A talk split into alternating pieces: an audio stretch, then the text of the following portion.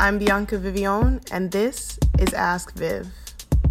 So, welcome to episode 8. I'm excited about this episode. It's a very special episode because it's our love edition. Platonic love, self love, romance, sex, friendship, etc. We're talking about it all today which is an exciting but also scary thing because love is not easy to talk about. There's never really any straightforward answers. I mean, it's the driving force. It's the only real meaningful thing in life is our ability and our willingness to love. And so I think that's why it's taken me so long to even record this episode because I've been trying to fruitfully examine the love that I have in my own life, but also to reflect on love that I've had and love that I've lost and and the ways that love has changed me and perhaps the love that I've given or withheld has changed others. And in that reflection, hopefully I found something worthy to share with you all today. So with that being said, I'm going to get right into my thoughts for the week.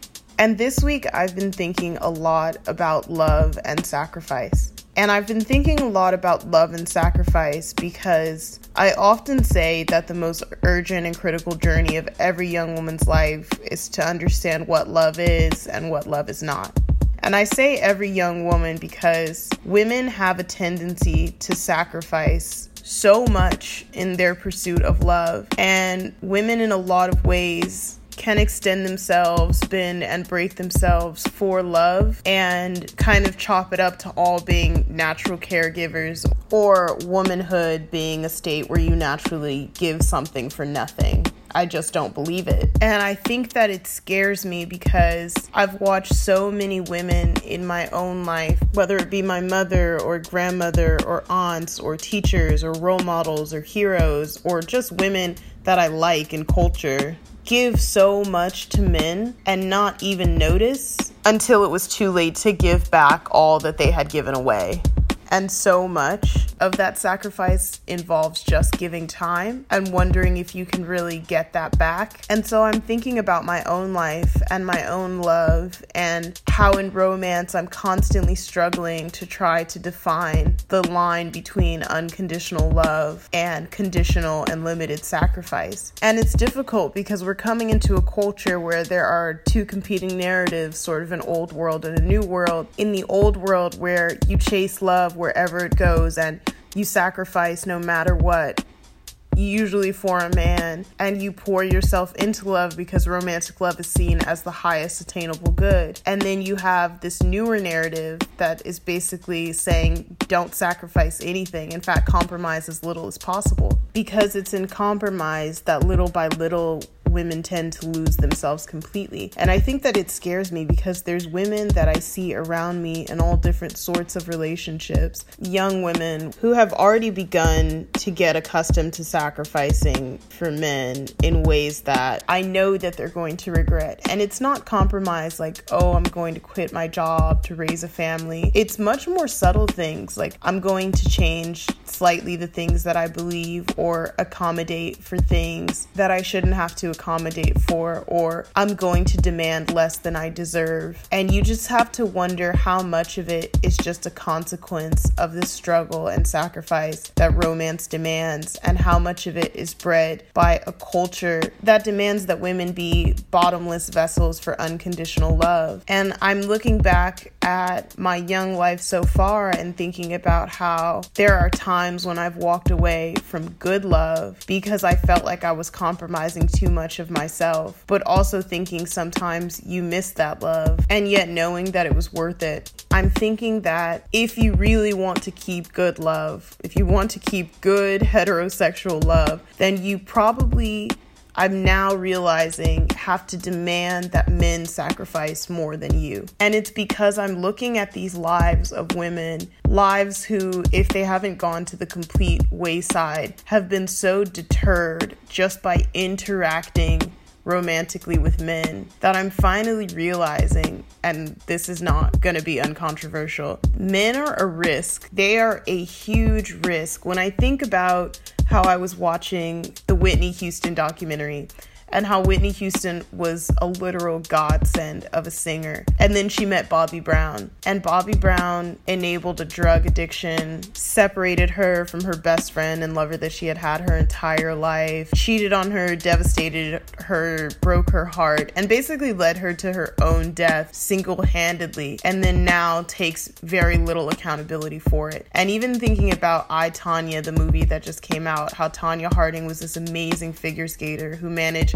to pull herself out of an abusive emotional past to become champion of figure skating only to be completely deterred by her ex-husband who was extremely abusive and just obsessive over her. Is something that is so scary to me because with great women who exhibit so much drive and who will move heaven and earth to be the people that they need to be in the world, it only takes a single man to completely deter and quite literally ruin their destinies. And so, if we as women don't begin to view men as a risk and not necessarily in a pejorative, but understanding that that risk must be calculated. And when you engage with men in a serious romantic fashion, to think of it inherently as a sacrifice and to not tread lightly for the sake of pleasure and to not ever feel stuck because of what you feel is your commitment to that romance and to always choose yourself because we have watched too many of our mothers and aunts and teachers lose the potential for who they could have been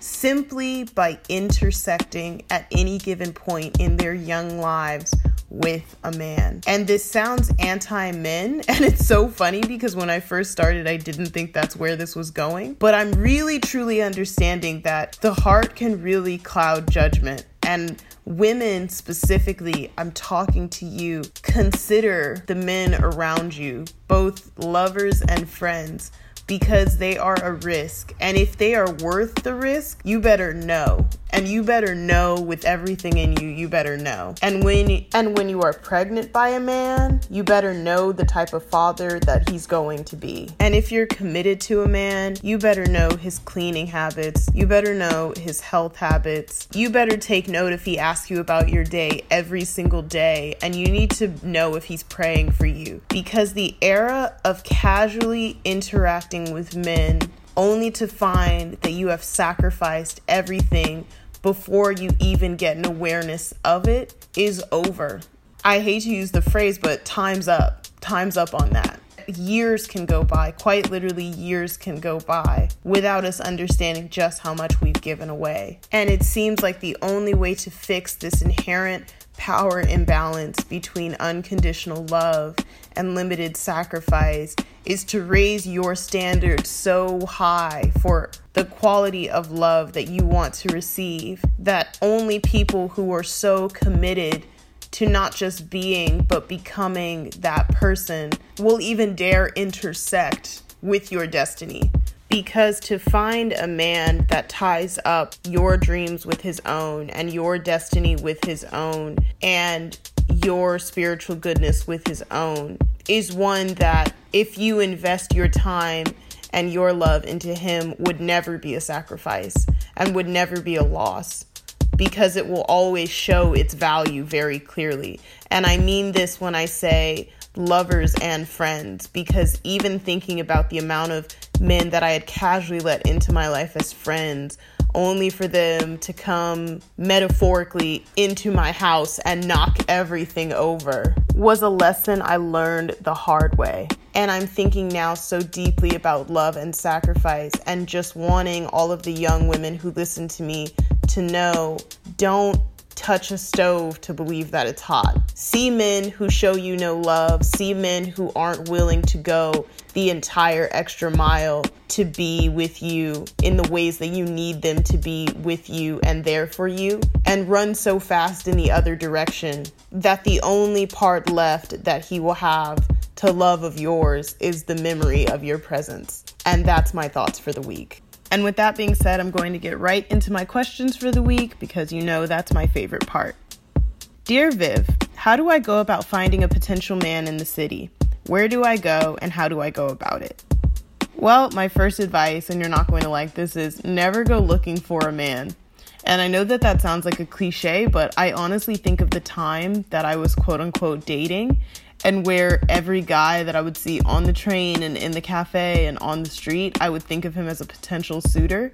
And I went on so many terrible dates because the worst place to meet a man isn't through some casual interaction. You meet the strangest men, especially in New York City. I mean, when I say strange, I mean strange. So don't go looking for a man because they'll definitely find you, oftentimes to your own dismay. But I would say hang out in places that you like the people that hang out there. I met my current boyfriend in the pizza shop that he owns so funny because I just realized that this is an episode about romance, and so I'm probably going to have to go into some comments on my own romantic life. But I met him while I was on a date with somebody who I had met casually, who ended up being, and excuse my French, fucking crazy. This Dominican guy that I was on a date with he took me on a date to this pizza shop where I met my current boyfriend. And at the time, obviously, I didn't think, oh, this is going to be somebody I even go out on a date with. We had a conversation about, and I love telling this story, about the wood grain on the walls of his pizza shop because I'm really into interior design and there's this old wood grain design in the pizza shop. And I say, wow, these are amazing wood grain walls. And he looks at me and he said, yeah, these walls took us months to pick out. And I'm thinking in my mind, what does this nigga know about wood grain walls? Because he's just some ghetto Puerto Rican looking kid. And and the guy I'm on a date with comes over to me and says, "Oh, you met my friend. He owns this pizza shop." And in the back of my mind, I'm kind of registering, "Oh, a large." he owns this pizza shop. And so, yeah, it was a very casual interaction. And he ended up later hitting me up on Instagram just to chill, you know, hang out as friends. And so I think that if you don't go looking for a man in the city, it's where you're most likely to find them. My boyfriend, before that, years ago, I had met in a sneaker store when I was with my sister, and I was just going to look at shoes. And lo and behold, we went on our first date the next week the day before Thanksgiving and ended up being together for a year. So, yeah, I would say the best thing is to mind your own business, hang out in the places that you always like to hang out in, regardless, the places that just cultivate the kind of culture that you want to be in, and you will find not only potential lovers, but honestly, very good friends. Speaking of which, Dear Viv, who are quote unquote friends to you, and what do they offer you as a friend? Well, to be quite honest, if I do say so myself, I have a very high standard for friendship. Because as I was saying earlier, at one point, friendship to me, all that was qualified is that you be a good person who was kind or who made me laugh or we shared the same interests.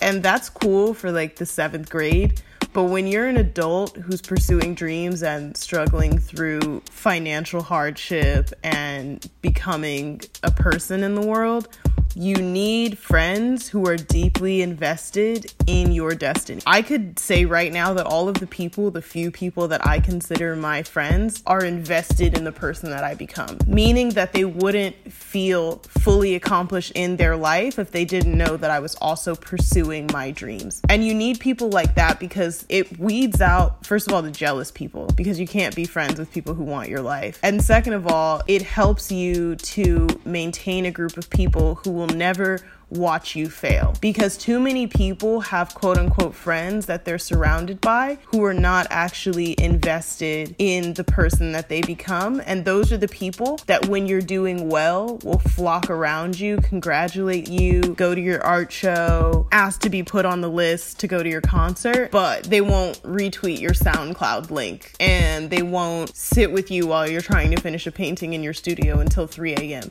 because they're not invested in the person that you become and it couldn't matter less to them because it's all about what they can extract from you. And my friends are not takers, my friends are givers. And it's very interesting for me because I was one of those people that for the longest time I chose friends based on who I wanted to pour into because I'm a naturally giving person and I always found myself so drained. And so I created a standard of friendship where my friends are actually more giving than me. And it's kind of crazy to me because when I think about the amount that my friends pour into me and give me quite literally whatever I need whenever I need it, but it's because I started to demand that standard of friendship. Me and my friends is a constant exchange of love, and tabs are never kept on it. I never think, oh, you did such and such for me and I owe you such and such. We don't really work on that basis. It's a constant flowing exchange of love and giving and taking freely because we are all very much invested in who one another becomes. When I think about one of my closest friends who's like a younger sister to me, Amani, she's going to become an astronaut. And she's like this amazing young black girl physicist. And I think about all the time, constantly, every time I see her, like, what can I do to make sure that this girl becomes an astronaut? And it sounds funny, but I'm being completely serious because that's the length of my willingness to go in friendship. Because when I'm somebody's friend, it's not only unconditional, but I view it as perpetual. If you're my friend, unless something seriously goes awry, you're going to be my friend forever. So I keep very, very few friends so that I know I feel secure in knowing that these are the people that are going to hold me down. Dear Viv, what is your stance on gay marriage? I've always thought this is such a crazy thing to have a stance on because for me, even as a child, just knowing that gay people existed, I always thought that they had been allowed to get married.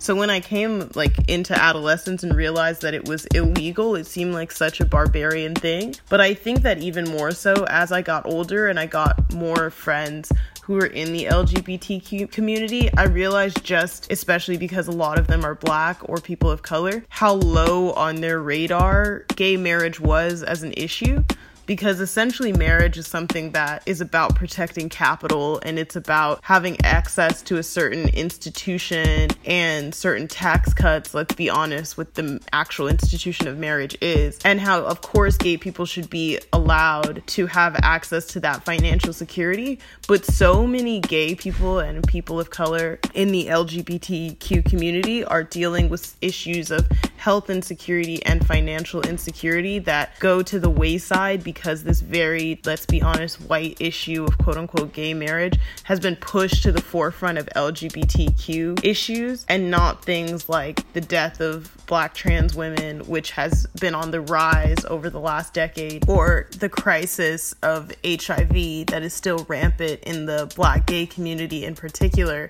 And so I think that when we talk about gay marriage, we should obviously talk about it as an inherent right of any two people that choose to get married but we also should understand that gay marriage has been used to distract from or diminish more pressing and urgent issues in the LGBTQ community, and that we should uplift the voices of marginalized people in those community who are choosing which issues actually are pressing, which is absolutely not gay marriage, because obviously marriage is something that no matter what your sexual orientation or gender identity is, is something that is allotted to financial secure people. Dear Viv, I am almost 21 years old and I have never been in an official romantic relationship. I know that we've been forced into thinking that we need a romantic partner, and I am mainly fulfilled with my life and who I am as a person, but I can't help but think that not having been in a relationship has set me back in life. What are your thoughts on this?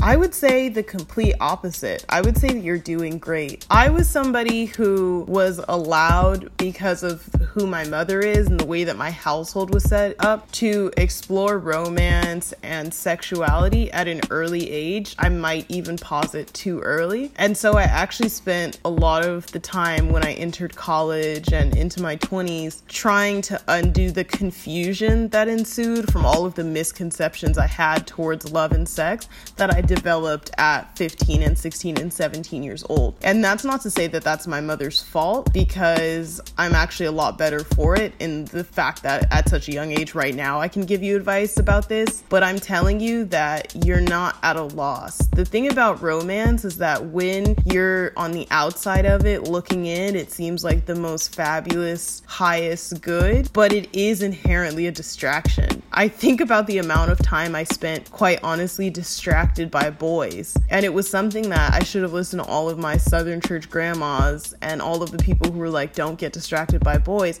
But I got distracted by boys, and not for one month or two months, but quite literally for four or five years. I think that my life narrative was being told through the men that I dated. And so if you get a sense of self and have a story to tell about yourself and come of age without romance, you should be very, very proud because too many women, because they engage with romance at such an early age, it ends up informing the rest of their life, which was what the entire first half of this podcast was about. I know so many girls, especially growing up in the hood, I knew so many girls that in my classes were pregnant as teenagers. And it's not to shame teenage mothers, but it's that I know that they were so invested in the relationships that they had with those boys. And I see those girls now when I go home to my hoods and I see that the guy that they were once battling for attention for, they're now battling for child support and it's just a constant struggle with men. So, like I said, men are a risk. Calculate that risk very well. There will always be love waiting. And if you want to seek love and put that out in the world that you want a romantic relationship, then do that. But if you're just doing it for the sake of feeling like you're missing out, even though you're completely fulfilled, in other parts of your life, I would just honestly say get another hobby because men are not just a hobby, they're a labor. Dear Viv, what are your opinions on skateboarders and would you ever date a skateboarder if the interest was mutual? Um, that's such a specific question, but I do think that it's interesting because I don't really categorize people as skateboarder, chef, rapper, or actually, no, rappers are a very specific category of people of whom I would never, ever, ever have any romantic relationship with. Put that right on the record seal it, put it in a museum. But other than that, I would say if I had a mutual interest in somebody, of course I would pursue them. That's just what would make sense. But I do think an interesting part of your question is a lot of people go into relationships with people that they perceive to be some kind of way because of a label. Like, oh, I'm going to date a fashion model, or, you know, for me it was, oh, I'm to date a business owner, a restaurateur. And it's so funny because when you're actually in a relationship, that title matters not at all. And you can't date people's occupation and you also can't date people's hobbies. And I think that people try to s- sustain relationships based on common interest or based on occupations, and it doesn't work. It doesn't work for even the slightest period of time. It's kind of why musicians always have these very toxic love affairs because they try to build relationships off of a love of music, and it's just not enough. And you actually need investment in people's humanity and qualities that have absolutely nothing to do with what the person does on a day to day basis. So, sure, I would date a skateboarder, line cook, Uber driver. Doesn't really matter as long as you're not a rapper. And finally, Dear Viv, do you think that love is supposed to hurt on a certain level? I've never been in love, but I see it around me and it looks as if it does, which kind of scares me. Love is not supposed to hurt inherently, and if love is constantly hurting and pain seems inherent to a relationship, then it's most likely an abusive relationship, and you should try as hard as possible to extract yourself from that relationship. But love is a struggle. Love involves a lot of pain in the same way that working out involves a lot of pain. That at first you're weak, and then you begin to lift weights, and the way that you build strength and muscle is by tearing your muscle muscles so that they have to rebuild themselves. I would say that that's an apt metaphor for how love works. Love is quite literally a growing up, and as much as it hurts to go from being a girl to a woman, which is quite a bit, and yet as fulfilling and full as that process is, that's what it feels like to love. I think that it's kind of funny that you asked that because I remember being 13 years old and I asked my mom, Does sex hurt? And my mom said, No, sex is not supposed to hurt. But then she kind of had this weird look on her face, like, Well, I guess sex does kind of hurt. And it was interesting because it's one of those things that until you try it, you really can't explain it. It is actually a pain that you learn to desire. And I think that those sex and love should never ever be equated on any level. That yes, there is an inherent amount of pain that you learn to desire because with love, you get access to at first these surface level romantic gestures and these surface level feelings, and you get to know these surface level facts about people like what they do or what their interests are. And then all of a sudden, you find yourself desiring to know more. You want to know this person's relationship with their parents and the type of home that they come from and their dreams and the things that scare them and the things that have hurt them in their life. And it becomes an endeavor that you honestly know is going to be painful because people are these full creatures with a lot of pain. And yet you want to take that on because it's a thrill and it's what makes love a worthy process. And so, sure, love hurts, but it's the best kind of pain there is. I can tell you that. And it's something that even when you're in it, you rather take on the meaningful hurt of a good love than to take on the surface level pleasure of a mediocre love. So that's all the time that we have for today.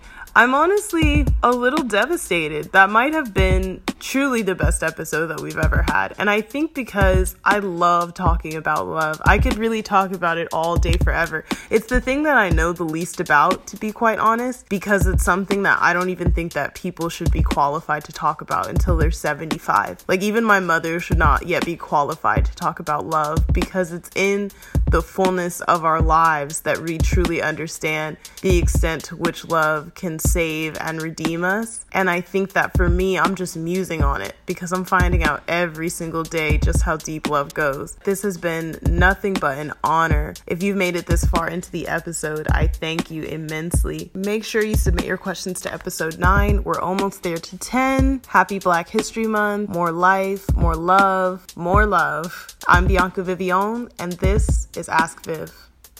I wanna know your name, man. I wanna know if you got a man. I wanna know, I wanna know everything wanna know your number and if I can come over and I wanna know what you like. I wanna know so I can do it all night.